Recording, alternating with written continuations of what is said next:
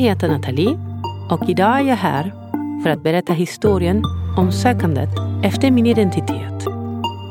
När människor som både står mig nära eller inte så nära får reda på att jag är adopterad och att en dokumentär har filmats sedan jag aktivt började söka efter mina rötter följer alltid en rad frågor. Jag har svarat på dessa frågor under många år nu. Så när vi avslutar inspelningen av dokumentären bestämde jag mig för att göra den här podden för att svara på var och en av dem.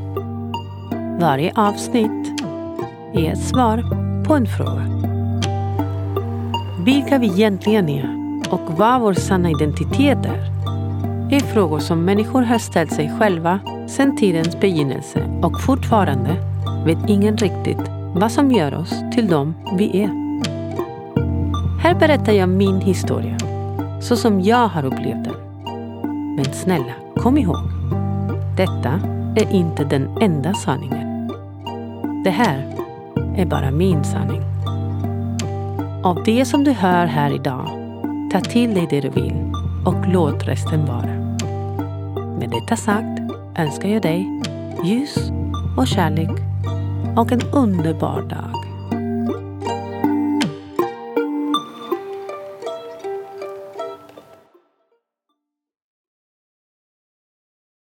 Kapitel 7 Mormödrarna på Plaza Mayo del 2 Den dag jag äntligen gick till mormödrarna på Plaza Mayo darrade mina ben. Jag gick med en vän som höll i mig de sista metrarna till byggnadens ingång.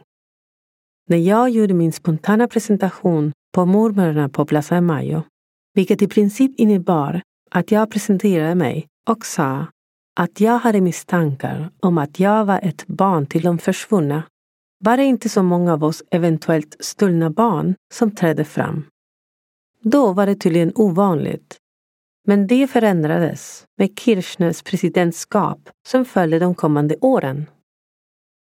Tack vare mycket arbete och kampanjer är det idag välkänt vad man ska göra om man misstänker att man är barn till en försvunnen person och man vill vända sig till mormödrarna på Plaza Mayo. För mig var det som att komma ut ur garderoben. Jag gjorde mig synlig för enligt min familj en möjlig fiende. Som jag nämnde förra kapitlet, på den tiden var allt man hörde om sådana fall historier om hur organisationer och statliga instanser som jobbade med det här efterlyste och jagade personer som de misstänkte var barn till försvunna och när de väl hade hittat fall gav de inte upp förrän de hade fått ta ett DNA-prov och familjerna som hade uppfostrat dessa stulna barn åtalades och fängslades. Och naturligtvis fanns det skäl till att göra det. De flesta fallen man hör historier om handlar om barn till försvunna kvinnor som var gravida och hölls fångna i hemliga interneringsläger fram tills de födde ett barn. Ibland torterades dessa kvinnor till och med, trots att de var gravida.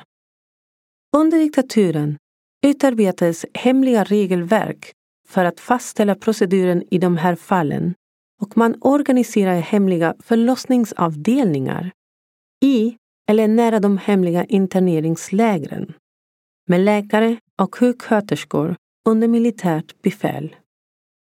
Efter förlossningen mördades mamman och falska dokument upprättades för barnet så att dess ursprungliga identitet skulle raderas.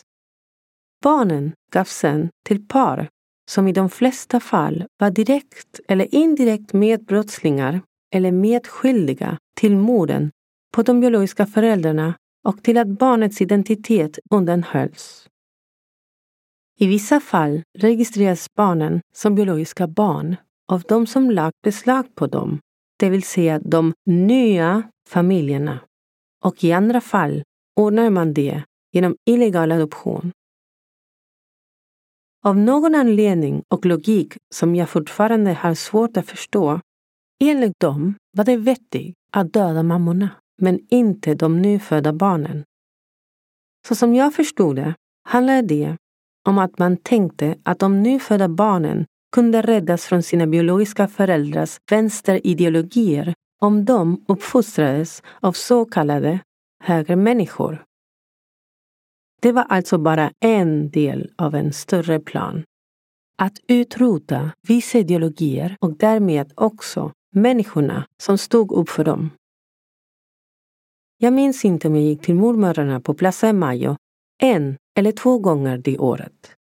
Men jag minns däremot att jag träffade Estela Carlotto, ordförande för mormödrarna, Abel Mariaga, sekreterare för mormödrarna och jag tror även att jag träffade Claudia Carlotto, samordnare för Conadi.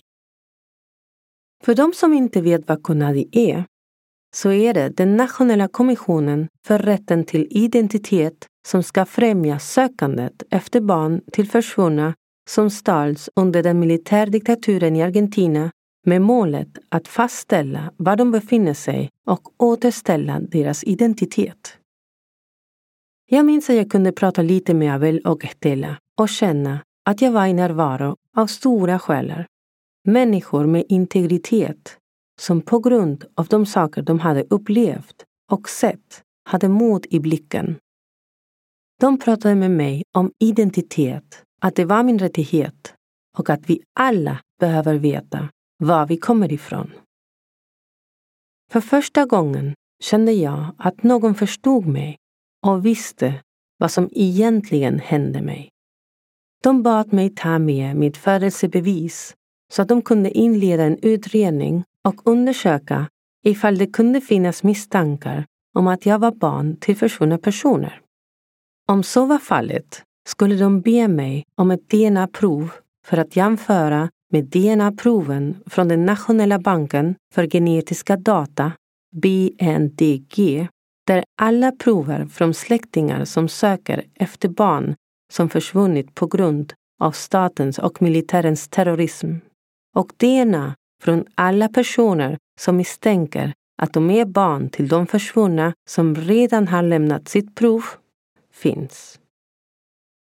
Observera att vid absolut inget tillfälle pratades det om att de skulle tvinga mig att lämna mitt DNA.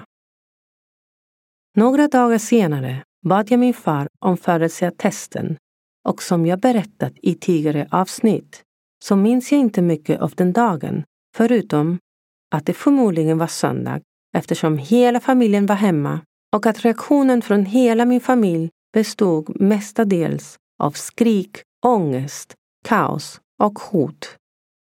Jag, som aldrig var en rebell eller en person som någonsin skulle tvinga igenom sin vilja och som inte heller var en person som inte bryr sig om att starta en konflikt, gav inte upp och insisterade på att få mina papper. Jag lämnade min födelseattest hos mormödrarna på Plaza Mayo och strax därefter flyttade jag till Sverige för att följa den svenska viking som jag hade träffat och blivit förälskad i. Han som verkar så modig och självsäker. Han som till skillnad från världen omkring mig stod upp för de mänskliga rättigheterna. Jag kom till Stockholm den 9 juni 2002. Fyra dagar innan jag såg Argentina förlora i VM mot Sverige. Vilket förstärkte den bizarra känslan av att ha flyttat till andra sidan jordklotet. Några veckor efter flytten fick jag ett meddelande från min vän Dario, som var min kontakt med Conadi, den nationella kommissionen för rätten till identitet. Han hade blivit kontaktad av dem och fått veta att de hade viktiga nyheter och att jag borde ringa dem. Jag tog mod till mig och ringde, som någon som vill veta, men ändå inte riktigt. De berättade att den läkare som undertecknat min födelseattest, doktor Bartuka, redan hade åtalats. Jag minns ordet åtalats. I andra fall. Eftersom detta var en stark indikation på att det var mycket möjligt att jag var ett barn till försvunna ombads jag att lämna DNA när jag var redo att göra det. Återigen, inget tvång.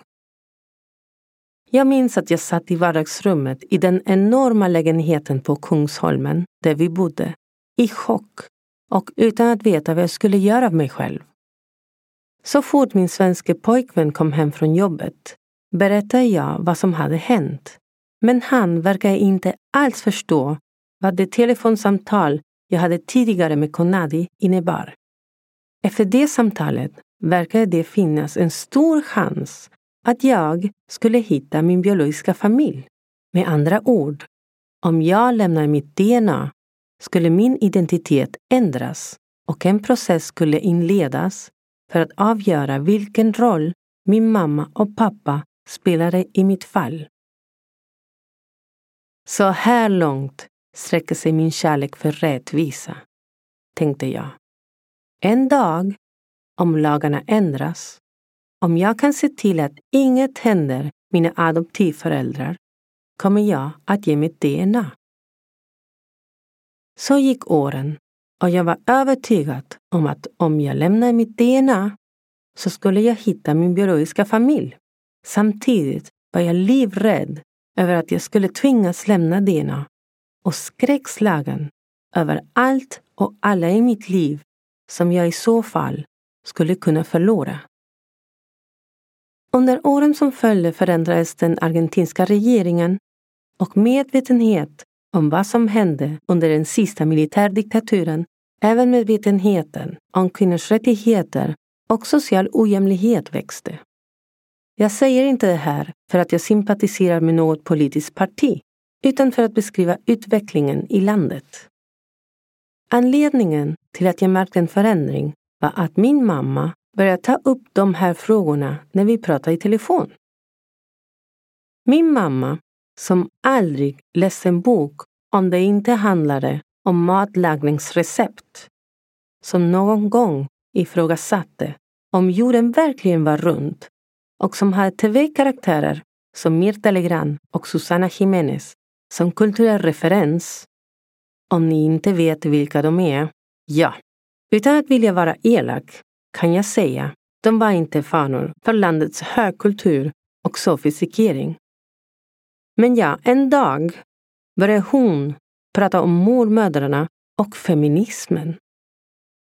Jag tänkte, om denna information och attitydförändring till och med hade nått min mamma så hade det verkligen skett förändringar i det argentinska samhället. Utan att berätta för någon skickade jag då och då ett mejl till Conadi och frågade om lagarna hade förändrats. Det var det enda som oroade mig. Fanns det något sätt som jag kunde återställa mitt biologiska förflutna utan att behöva förstöra min nutid?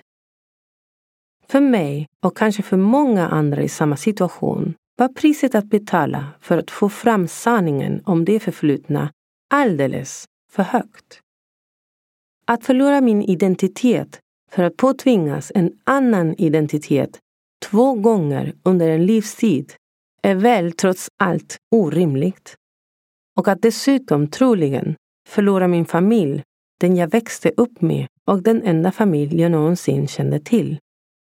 Jag var inte en liten flicka som hade vistats hos ett par i några år och som sen skulle kunna komma tillbaks till min ursprungliga familj när detta hände. När det här började var jag redan 23 år gammal. En fullfjädrad kvinna med allt kulturarv från min adoptivfamilj.